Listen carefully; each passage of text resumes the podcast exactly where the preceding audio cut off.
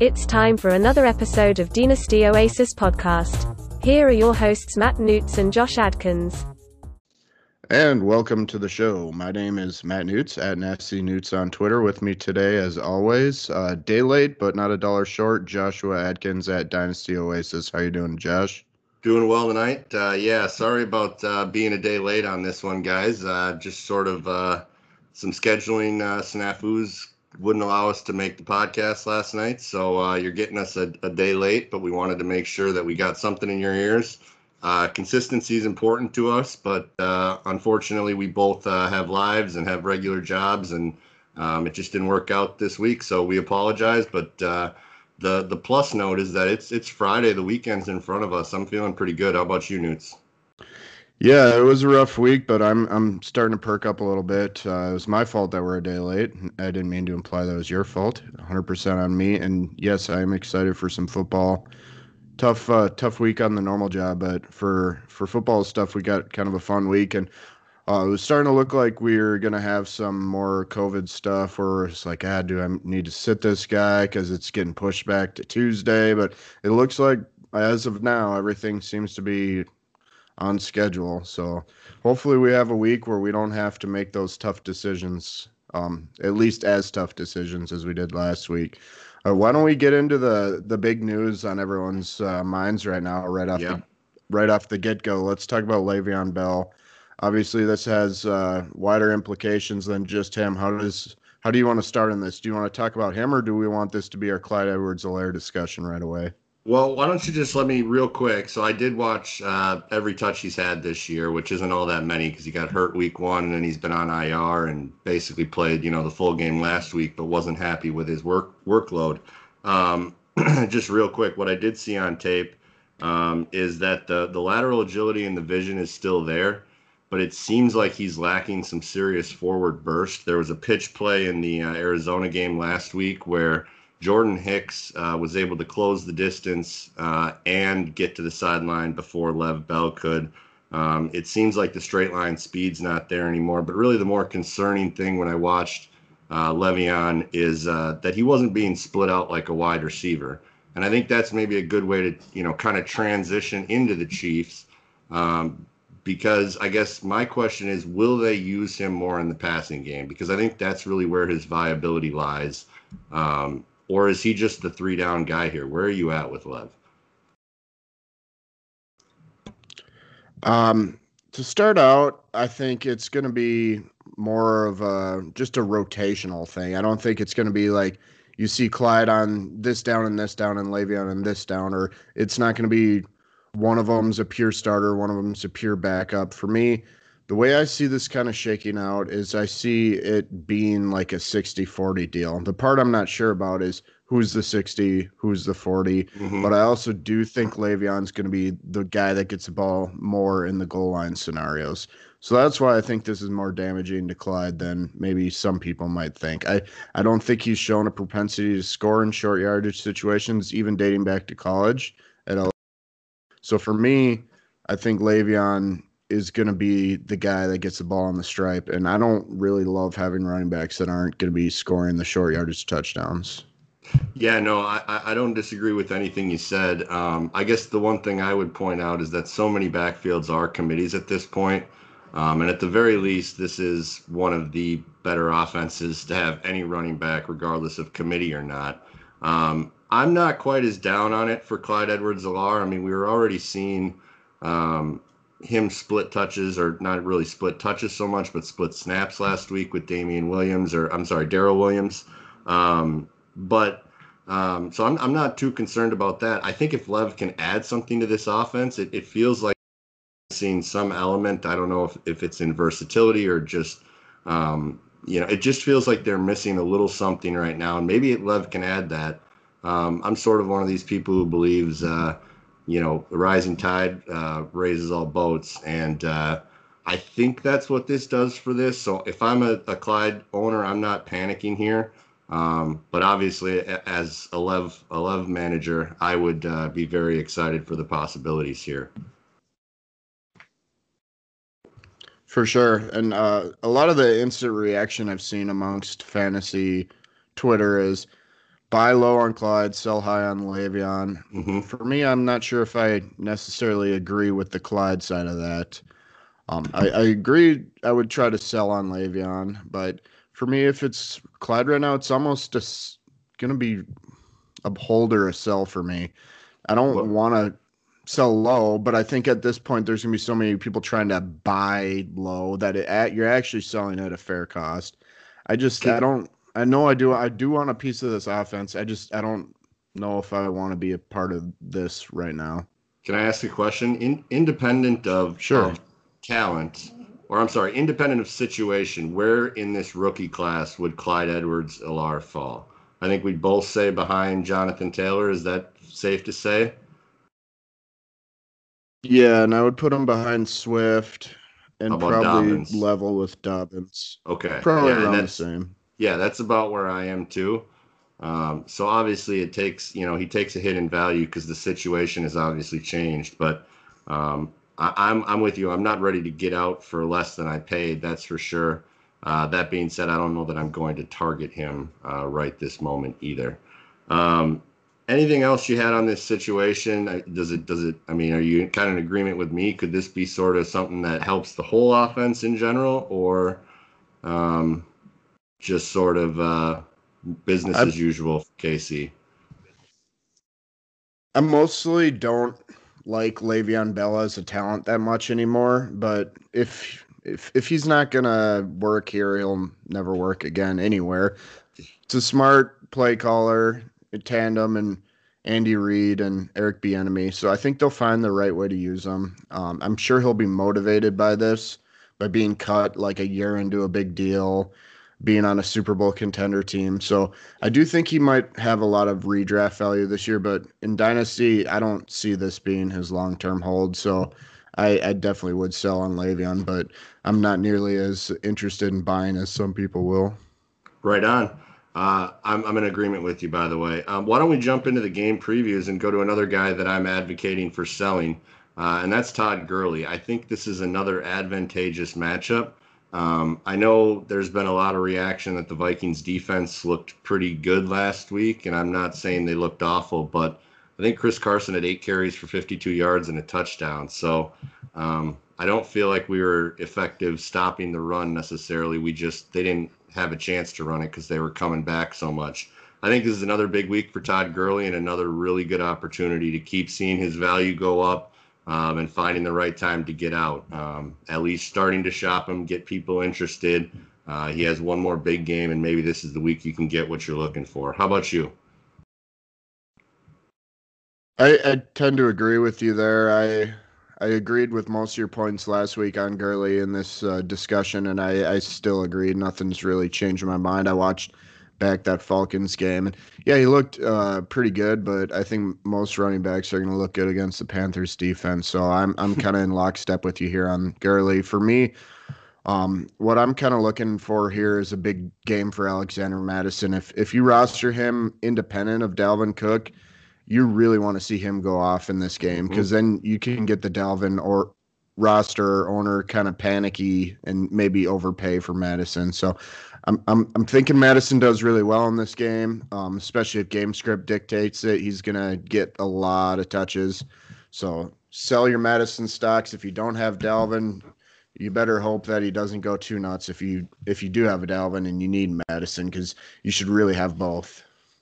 I have a little bit different take on Alexander Mattison, but he's going to come up later in the show. So I think I'm just going to leave that one there.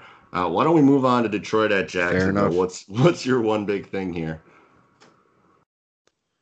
Oh, let me find it in my notes. Uh, we're in a bit different order here. Um, Detroit at Jacksonville. Let me think. I am hoping to see the unleashment of DeAndre Swift in this game, a name we just kind of brought up when we were talking about Clyde. I think this is a pretty plum matchup for the the Lions running game to get going. The Jags have struggled a lot recently, so I think Detroit's going to be playing from the lead most of this game. So I'm hoping that he's the guy that gets a lot of touches rather than Adrian Peterson, and I think this could be a really good game for him. Yeah, no, I totally agree with that. And I, you know, I had Collin Johnson written down, but it sounds uh, more and more like DJ Chark and Laviska Shenault are going to both be activated here. So I think he's kind of just a guy you're watching. Um, so I'll talk about TJ Hockenson. Um, I feel like the big game is is right around the corner, um, and and considering I've got him in a lineup this week, I'm hoping it's this one. So um, Jacksonville's a defense that I think can be exploited by the tight end, um, and uh, I'm looking for Hawk to have a big game here. Uh, Cincinnati at Indy is our next game. Um, I'll lead this one off. Uh, we need to see better out of Joe Burrow.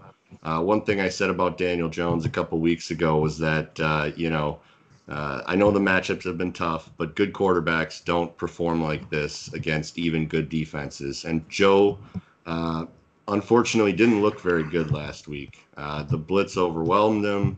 Uh, he made some really errant throws, and uh, against another good defense this week, it would be uh, it would sort of you know quell the fires a little bit to see him uh, go out and look good against Indianapolis. What do you got? I had the exact same point for my number one, so I will move on to Jonathan Taylor. Um, a really good matchup for him, and he's kind of struggled a bit uh, in the middle part of this year so far, if you will. So I, I want to see him really do well in a game that he should be heavily featured in. I want to see Jonathan Taylor continue to hit the right holes, make some big plays, give the Jonathan Taylor investors some reason for joy. So I'm hoping to see a big game out of him and expecting to see a big game out of him. Um, on to our next game, I want to see Teddy Bridgewater do well against a good defense in the Chicago Bears. He's had some easier matchups in his three game winning streak here. I want to see him perform and that offense as a whole through him perform well against a tough defense. I want to know if this team's uh, should be taken seriously, and I think we'll find out pretty um, well this week if that's a true team that we need to be thinking about long term in this league you hit the nail right on the head. That was mine. This is this is a proving ground for Teddy Bridgewater. Um, I'm going to go to the other side of the ball, talk about David Montgomery. Uh, and you you mentioned it in the the matchup uh, earlier about Todd Gurley. This Carolina defense against the run right now is a sieve. Unfortunately, uh, it looks like uh, Yetur Gross Matos and Brian Burns got banged up last week. I haven't honestly checked to see if if they're available or not, but um, it's a front four that's got some talent, but was banged up last week and has been kind of exploitable all year. Um, this might be a great opportunity uh, to see Montgomery have a second big game in a row, one being on an island uh, on the Thursday nighter against a good defense in Tampa Bay. Uh, if he has another big game this week, I think uh, I would really be aggressively shopping him because I think we've seen enough from him in the in the two years or year and a half we've seen him to to say that he's not anything special. At best, he's going to be a compiler, and I think the leash is getting shorter and shorter uh, there in Chicago. Uh, moving on to Washington, New York, not uh, not one of the more exciting matchups. I had a hard time coming up with anything for really either of these sides, and so what I did come up with is I think Washington's one of the better streaming defenses this week. Uh, I think uh, it sounds like Chase Young will be back. Uh, he's one of the more exciting players to watch in the league right now. Um, and so I'm excited to see him. And I've, I've picked up Washington a few spots because, uh, boy, I'm betting against Daniel Jones every chance I get. Uh, what's your one big thing here? yeah, interesting. You brought up their defense. Um, I do. I did stream them a lot in a lot of my leagues. I still use team defenses. I wouldn't advocate playing with team defense, especially Agreed. in dynasty. I think that's stupid. But I'm sure a lot of you, if you're listening to this podcast, even just for dynasty advice, you're probably still playing in some redraft leagues, so we can sprinkle in some of that advice from time to time. But yeah, I, I love that matchup play this week, and I'm kind of a streamer when it comes to team defenses, anyways. In those leagues, I don't like to be the first guy to draft the presumed best defense. It doesn't always work out that way. If you luck your way into the the clear defense you want to own, then that's great. But I'm usually just a last pick of the draft, second to last pick of the draft kind of guy with team defense. But uh, without going on too long on that tangent, I am going to be looking for Terry McLaurin to get some chemistry here with. Uh, I'm assuming Alex Smith starting. No, they're they're um, saying it's going to be Kyle Allen. Anything yeah, Kyle Allen. Okay, apologies. But either way, um, the the point still stands with Kyle Allen because he basically was with Case Keenum and um, Dwayne Haskins all of last year. It really gelled nicely with Keenum. Um, was okay with Haskins, but not horrible. For him to be fantasy, you know, wide receiver one, two range, he's to have to get some chemistry here with uh, Allen and or Alex Smith throughout this year, and I'm hoping that they uh, realize he's the straw that stirs the drink in that offense and feed him the ball because he wasn't heavily involved last week. I know it was a rainy, muggy, gross day, but I'm hoping to see them air it out to him quite a bit to, on Sunday. Same here, same here. Uh, let's move on to Houston at Tennessee. I, I, this is risky because I only have one thing written down here, but I'll give you the first crack. All right, uh, Houston at Tennessee. I um, actually one of my things. I'm I'm sure it won't feed into yours, and even if it does, at least I'm asking you a question. I wanted to ask you, Mister Tight End guy, about Jonnu Smith. How do you rank him right now amongst the league's tight ends?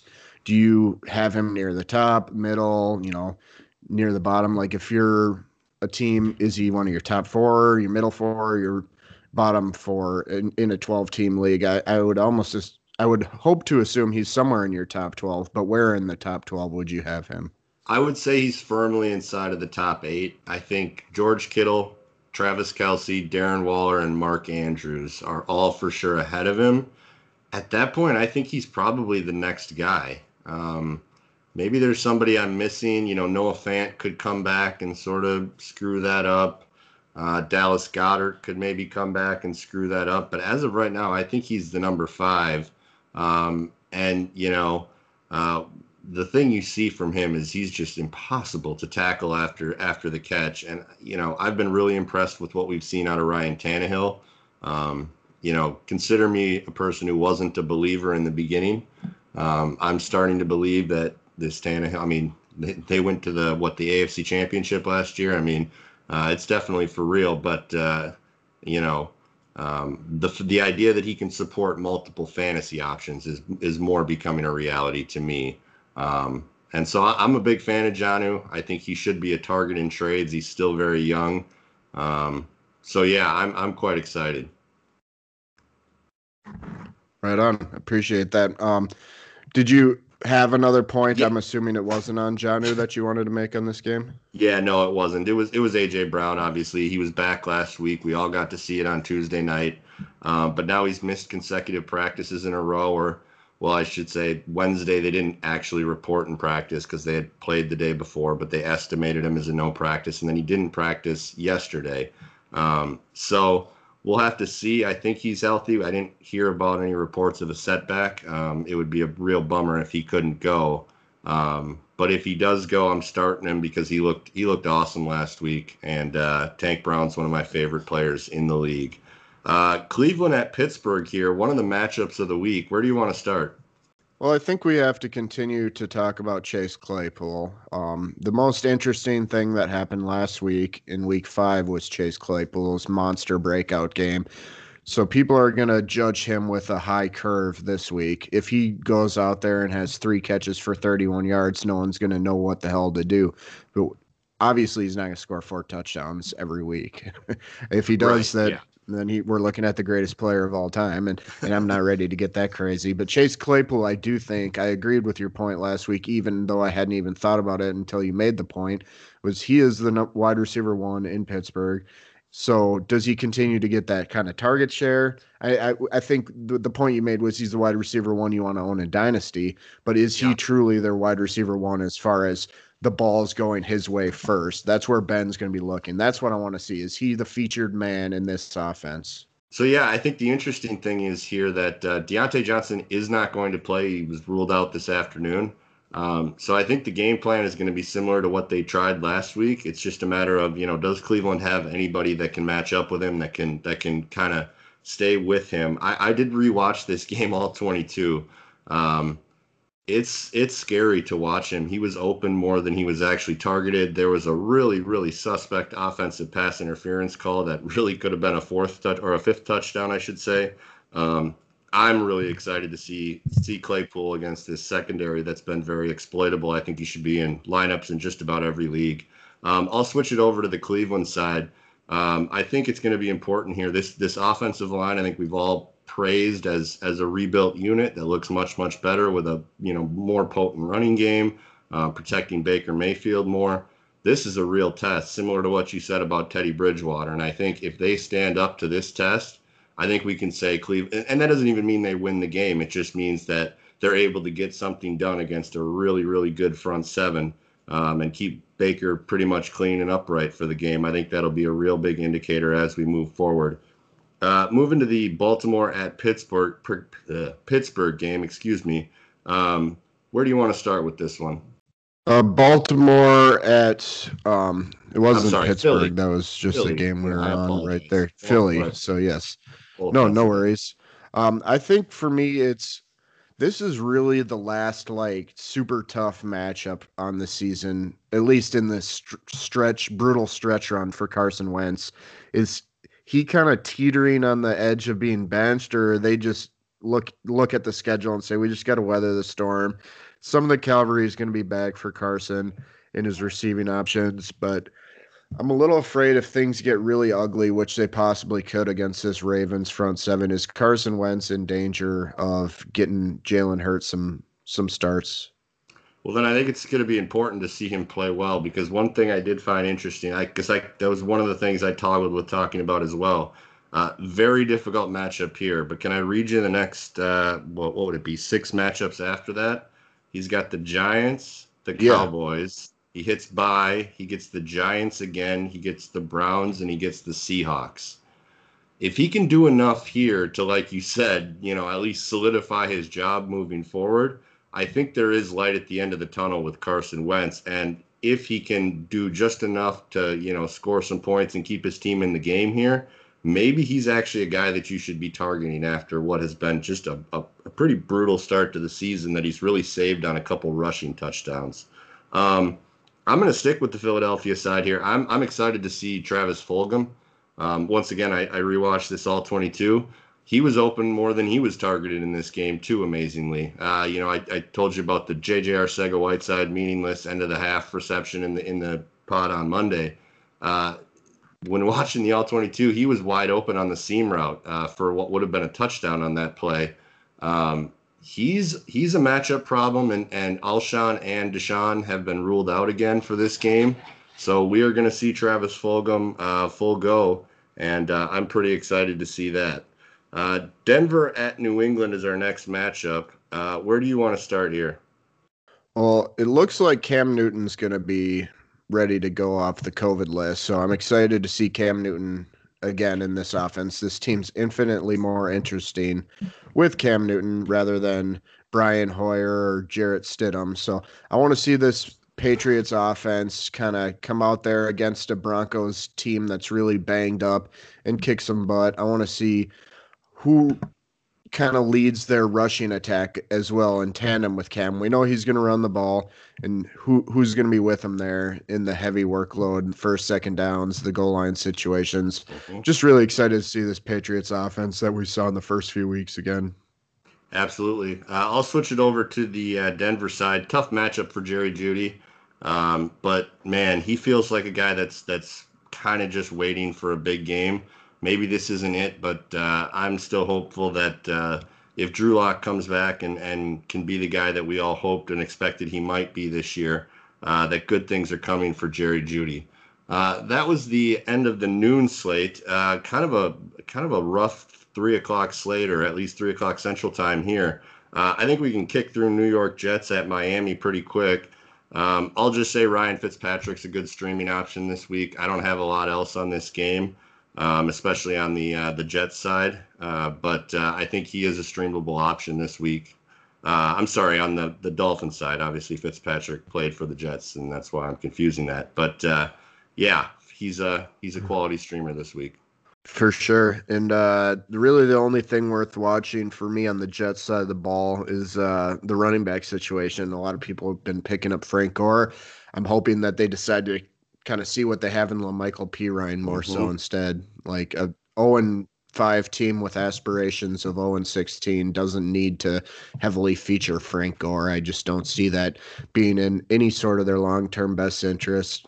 give La'Mical a chance, see what you got, show us what you got, see if there's talent there. I'm hoping to see a glimpse of potentially a running back that's a part of a infinitely more interesting offense next year. Hopefully, if they have Trevor Lawrence like they're they're trying to get, it would appear. Right on. Uh, and why don't we, sorry, go ahead. I was just going to lead into Packers Bucks, a really fun game that I'm sure we're both very excited to see. Mm-hmm. Um, I'm hoping to see the return of Davante Adams this week.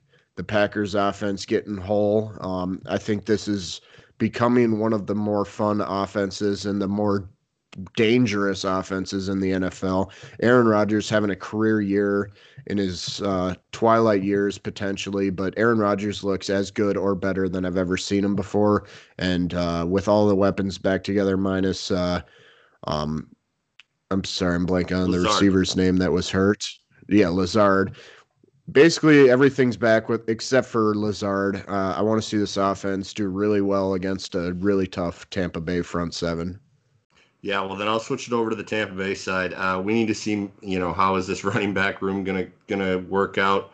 Uh, is Leonard Fournette healthy? Does he play if he is healthy? Uh, how does the touch breakdown go? Again, this is a, just a maddening backfield, but uh, I think if it could ever get get you know one guy that we could all trust, it would be a big fantasy starter every week. Uh, also, good to good to see that Chris Godwin's going into this weekend's game without an injury designation. Um, excited to get him back for a few lineups. Uh, the Sunday night football game is uh, the Rams at San Francisco. Uh, my big thing is Jimmy G. It sounds like he is going to play, is going to be the starter.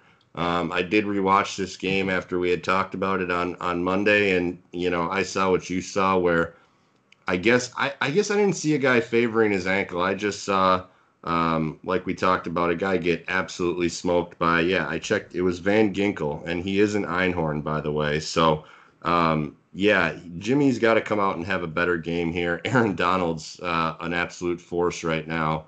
Um, I'm very very worried, uh, and Jimmy looks like a broken player right now. He needs to find something confidence wise to get back on track. Absolutely. And uh, for for the ankle thing, it wasn't necessarily like I saw the ankle. I think I had heard someone in the broadcast talking about the ankle, so maybe I was just led astray by a broadcaster there.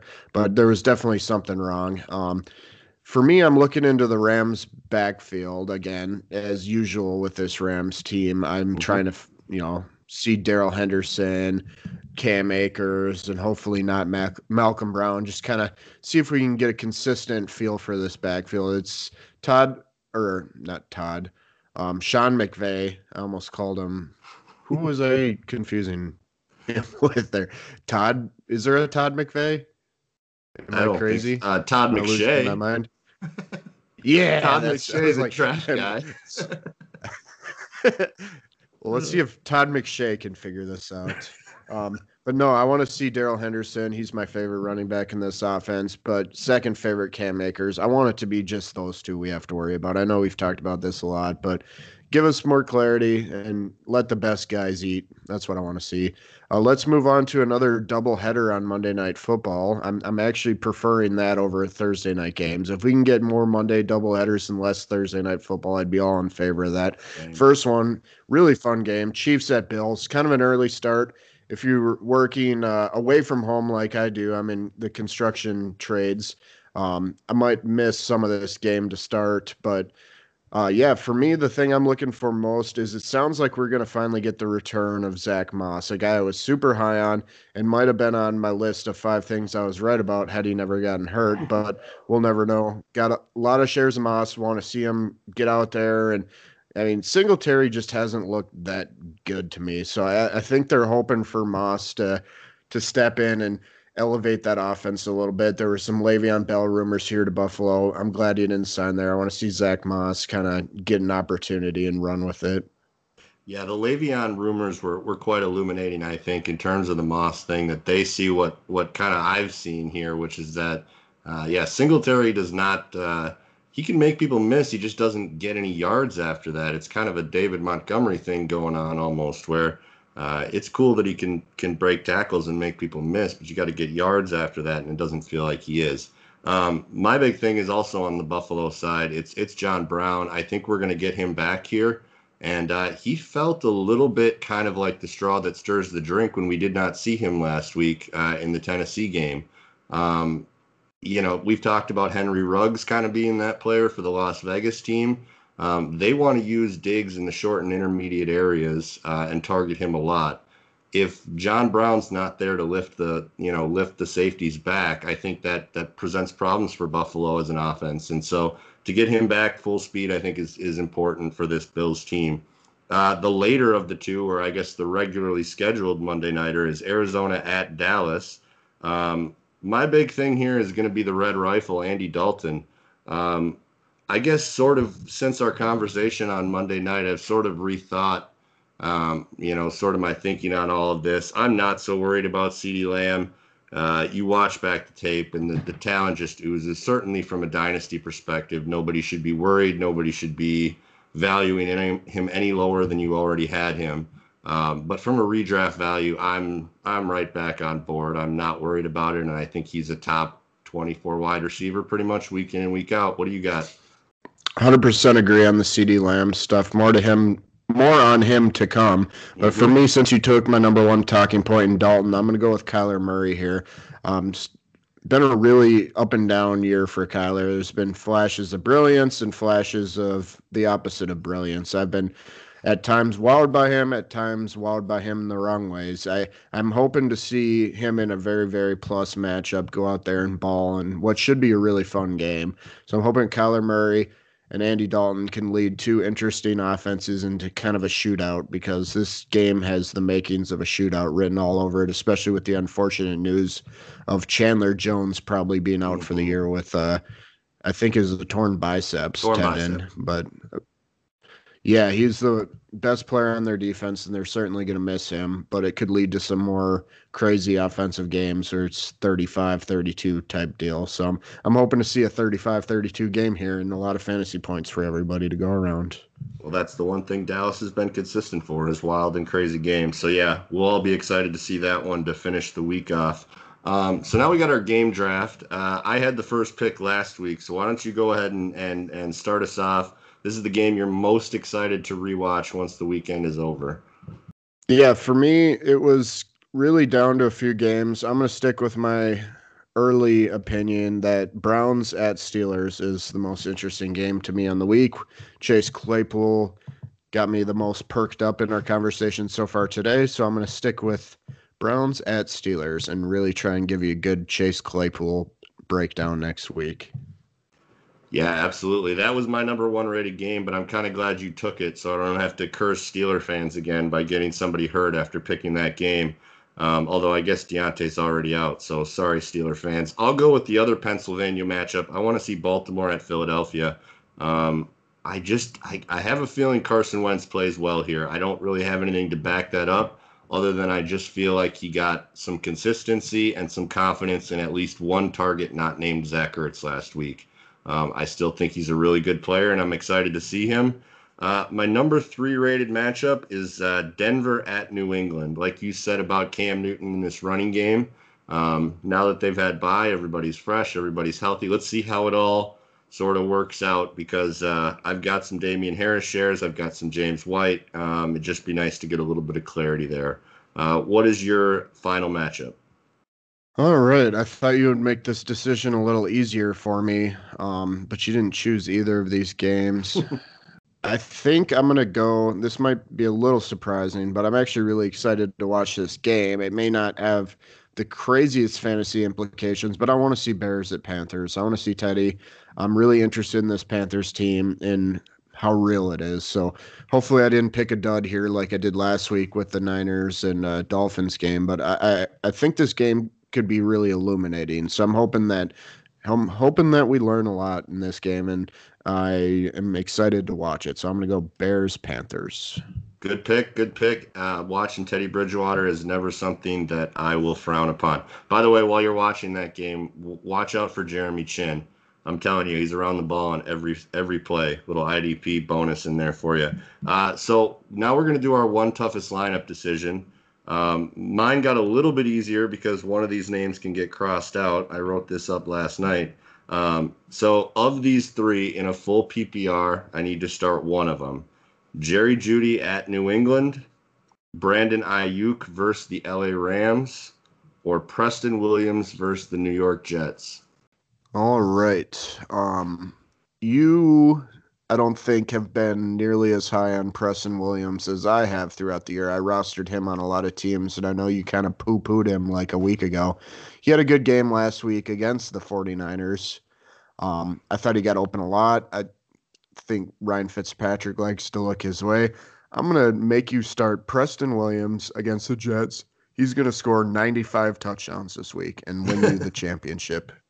All right. Well, that's what I'll do then. Uh, what do you got for me? um, I have a really tough one. I have to give you five names, and you have to pick three of them. I usually like to make this a little simpler, but this is my guillotine league team, so my very life, my very livelihood is on the line here. If I don't win this week, or if I don't not take less, I am getting murdered. So we are going AJ Brown versus the Texans, Chase Claypool versus the Cleveland Browns. Steph Diggs versus the Chiefs, Will Fuller versus the Titans, and Terry McLaurin versus the Giants. I need three of these gentlemen in my lineup, and there are five of them. Who gets chopped? Oh man, I wish I knew what the status of AJ Brown was, or a little bit more clarity on AJ Brown, because I think it's between him and McLaurin for me. I think Chase Claypool is, is definitely in, and I think Stefon Diggs is definitely in. I think Will Fuller is definitely out. Not that I you know, particularly hate the matchup. It's just one of those things where, uh, you know, is it going to be him or Cooks this week? Um, I'm going to go with AJ Brown, um, but I think that game is early enough where obviously if if he was out, McLaurin would be my next pick. And I would have that as a safety net. I think that might be the three that I have in there as we speak. I appreciate okay. that. Cool. Well, why don't we get on to our, our secondary segment here? So let's set this up a little bit. Two weeks ago, we did uh, five players we regret not rostering more. Uh, this is essentially the inverse of that list. These are five players that we were kind of, you know, highly invested in, and we feel uh, vindicated for being that invested in them. Um, and uh, so, Newts, if any of these, I'm just going to count mine down five to one. Uh, we'll we'll trade off, obviously. If if I hit somebody that you've sure. got, just let me know. Um, and, and I will lead us off. Uh, and one of the guys that you just just mentioned in your lineup decision, uh, it's Stefon Diggs. Uh, and this one hurts me a little bit because I did trade him in one league right up to the preseason, and uh, it wasn't really. Oh yeah, go ahead. What's up? I also have Diggs on my list. Okay, what what number did you have him at? Out of curiosity, I have him at number three. Okay, so he's your number three. So I won't I won't go too long. I did trade him in one league. It wasn't because I didn't think he was going to be productive. It was a contract league, and he was in his last year. I I, I needed to get younger, so that was sort of that. Um, but I was highly invested in him. Um, he looks like the player we saw in Minnesota, just featured in a better role, and Josh Allen's a better quarterback than Kirk Cousins. I hope I didn't steal all your ammo. Why don't you go ahead and talk about him for a little bit? No, but I uh, I was kind of on the same page as you. I knew you were a monster Diggs guy going back to basically the beginning of his time here in Minnesota. It's not just because you're a Vikings fan; it's because you love the talent and and what's not to love. Stefon Diggs, you you will say this: the best route runner in the NFL. Yes. And if he's not the best, he's certainly in that conversation. A lot of people were worried about fit here in Buffalo a lot of Josh Allen slander going on in the preseason, especially from bitter Vikings fans. I was not participating in that. I wanted Josh Allen to do well. I wanted Stefon Diggs to do well in Buffalo. Kind of my second favorite team, if you will. I'm not a fan of having second favorite teams. I think it's cheap, but the Bills, I've always felt a kinship with. We're the lovable losers, the four Super Bowl time losers. Yeah so I've always rooted for the Bills, and if the Vikings were out of it, so I will continue to root for the Bills. Stefon Diggs fitting in very nicely in that offense. Josh Allen is smartly targeting him a lot, and a lot. his accuracy has gone up a lot thanks to Diggs. Because Diggs will make you a more accurate passer just because he makes a lot of tough contested catches and he makes a lot of defenders look really silly in their coverage. So yes, Stefon Diggs, a guy I'm glad I held on to in in a lot of places. So he was your number three player. So just so we don't get out of order here, why don't you give us your number five? And this might be another name that you have on your list. Maybe you avoided him because he's just kind of obvious. No one's gonna like rag on you for owning Alvin Kamara, but I have Kamara on my list, not necessarily okay. because I feel like I'm some sort of genius for for having him in a lot of places, but um, there was a, he was kind of sliding down the first round a little too far for me in redraft this year. Um, it was kind of hard to come up with a lot of names. I thought when I pitched this idea, this it would be easier to come up with a longer list, but I'm in like seven leagues, not including best ball. And there's not a ton of guys I own in more than two places. But Kamara's a name I saw a lot. I took him I was taking him third in redraft leagues this year, and he was commonly going five, six, seven. I thought he played pretty well last year despite playing through a lot of injuries, and I thought he was poised to have a career year this year. And so far, it's looking like I was correct in that regard.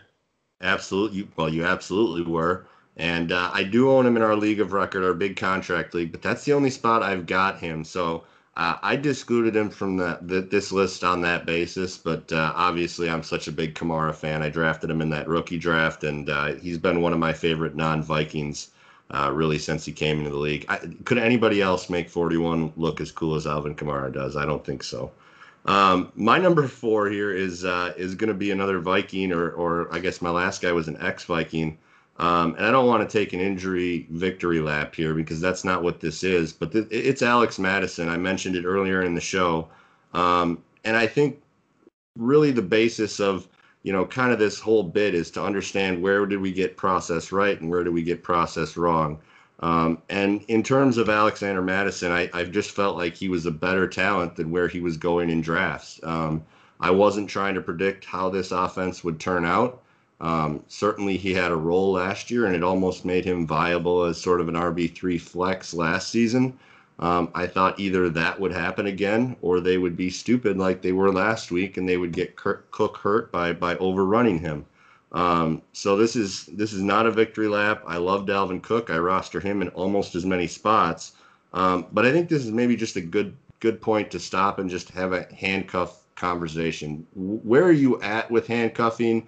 Do you do it to your own players right out of the draft, or are you looking to more do it down the road? And then conversely, um, how likely are you to target those types of players, even if you don't own Zeke Elliott, and you know, so you're not going to target Pollard? Do you know what I'm trying to say here?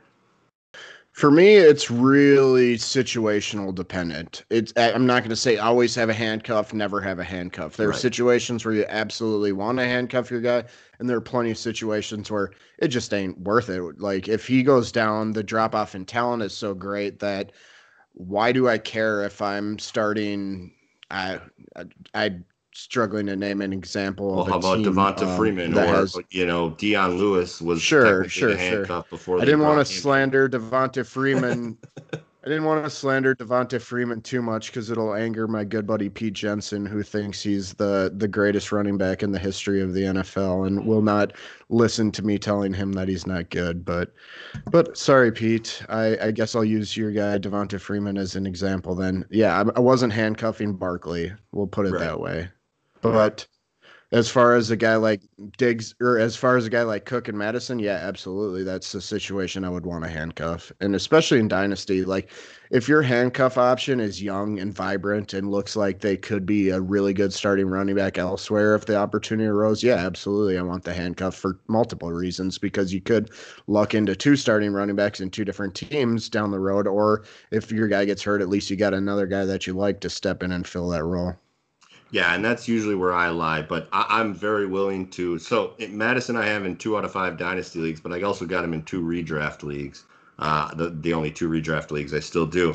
Um, so I guess my, my point in saying that is I guess I am willing to target these guys regardless of if I have Cook or not, because I do not have Cook on all those teams, obviously.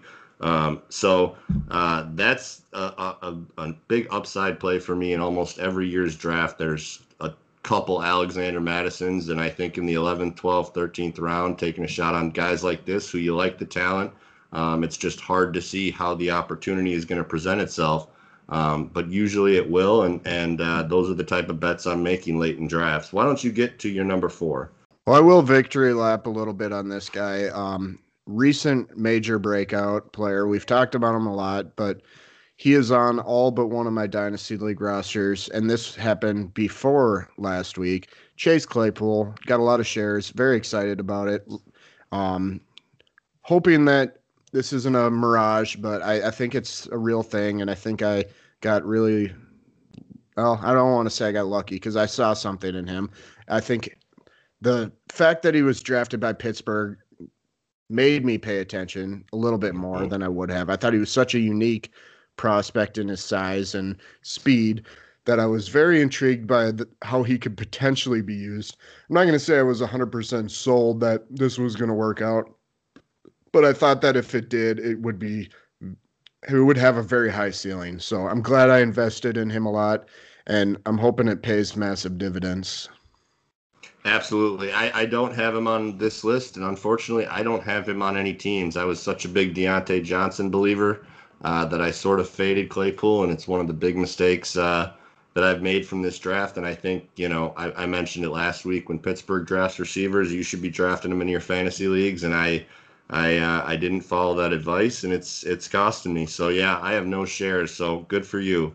Uh, my uh, number three here is going to be uh, top tier tight ends. Obviously, uh, I did write a, a, big tight end article this this uh, off season. Uh, it can be found on Dynasty Nerds Tight End Physical Graffiti. Most of the information is held up pretty well if you still want to check it out. Um, I so I guess what I'm saying here is I, I don't have a singular player here, um, but in in six or seven leagues, my tight end is either George Kittle, Mark Andrews, or Darren Waller. Um, and considering sort of the the lack of breakouts that we've seen, I think that was sort of a common trend or uh, a sort of a hip thing to say in, in the early part of the, the preseason process was just wait for tight end, be the last one to take them. There's all these good ones at the back. And I guess the one guy who got Jonnu Smith is pretty excited right now. Uh, the other four or five people that waited that long aren't probably getting much production out of that position. And certainly it's a place where you can stream, but having a guy like Kittle in four out of seven dynasty rosters, especially with – uh, three of those being uh, tight end premium. Uh, boy, it's fun when he can have weeks like he did two Sunday night footballs ago. So that's my number three. It's it's investing in top tier tight ends. I'm not shying away from it, and I'm not shying away from it uh, as we go forward. What was your number two? Beautiful. Um, Kareem Hunt, and this isn't because of Nick Chubb's injury. This was for me. I, I the thing that you've kind of led me to grow on in my thinking is talent i think is more important than situation. I, I didn't always agree with this. I, situation does matter but kareem hunt was just too talented to to let slide as far as he was going in adp people were so afraid of the timeshare. They were so afraid of chubb being the clear alpha and i didn't see it that way i thought kareem hunt was going to have a role on this team barring injury no matter what no matter how good chubb is Kareem Hunt's going to get a lot of touches because, in my opinion, he is the more talented running back. I know they have more capital invested in Chubb, but I think Kareem Hunt is one of the three or four best talents at the running back position in all of the NFL. So I invested a lot in him because I thought their ADP was wrong. I did trade him to you in a league, but other than that league, I have a lot of Kareem Hunt shares, and I'm happy that I do. Well, yeah, and so we can talk about him together because he's actually my number one guy. Uh, and you hit a lot of the salient points. Uh, talent over opportunity. There are uh, there are times when opportunity matters. It's kind of right now in season when we're actually seeing these teams play. Once we get into the offseason, divorce yourself from that opportunity. That opportunity is almost guaranteed to change. Um, and our ability to sort of pick these um, this is going to be a great offense at the start of the year. This is going to be a team that their defense is going to be so bad they're going to be playing catch up. We are not very good at picking these things. Um, and so, in terms of Kareem Hunt, um, I was never trying to figure out how I was going to be right on this one. Um, I just knew, like you said, he's one of the five or six best running backs in the entire league. I don't care if he's paired with a good running back like Nick Chubb. Uh, there's enough room for two really awesome players to be good. Um, so he was my number one. Um, so yeah, I, I think we're we're in lockstep on this one. Um, you have number two left, is that correct? Two and one, or just two? no? I just have my number one left. Oh, just your number Just one. Well, then you go ahead with. I think it's the same player, so maybe we just kind of swap them in order. So go ahead. CeeDee Lamb. Yep, that's correct. Yep, that same here. yours? Yep, that's me too. Yep.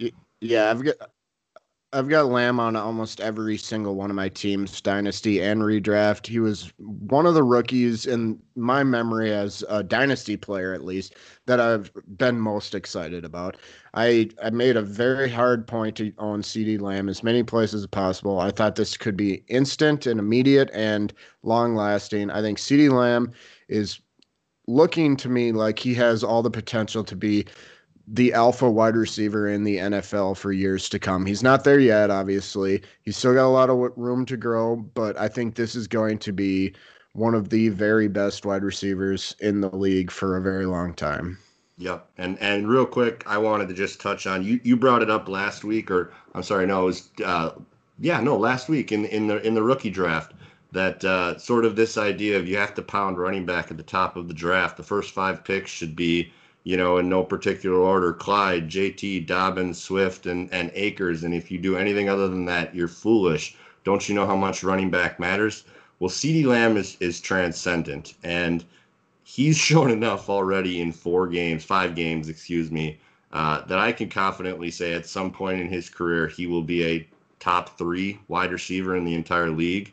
Um, and I'm so glad I invested everywhere I did. Actually, I've only got one out of one out of four shares in, in Dynasty, but I do have him everywhere in redraft. So uh, he made this list, uh, you know, uh, for me on a smaller sample size, but uh, I'm such a big fan that I'm glad we both had him and got a chance to talk about him. Absolutely. Um, I think that's about all we have left for this week. Uh, did you have any, uh, or did you have another player left? Or are you through your five as well? No, nope, we had the same two and one, so we just had them in different orders. So we both hit our uh, numbers two and one. Uh, so yeah, we are all good to go.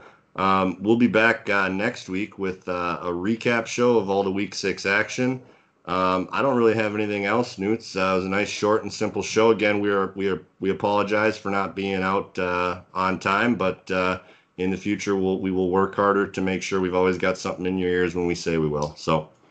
Yeah, and uh, follow us on Twitter at Dynasty Oasis at Nasty Newts. Read Josh on Dynasty Nerds, tight end Physical Graffiti. And uh, with that being said, uh, wish a very happy birthday to Kordell Stewart. Kordell slash. Wow, that's a throwback. Happy birthday, Kordell, one of my favorite players of all time. Yeah, he All was right. a lot of fun, wasn't he? Yeah, he was. All right, well, that's all we got. We will see you on Tuesday morning. Thank you so much for listening. If you uh, feel compelled, give us a five star rate and review.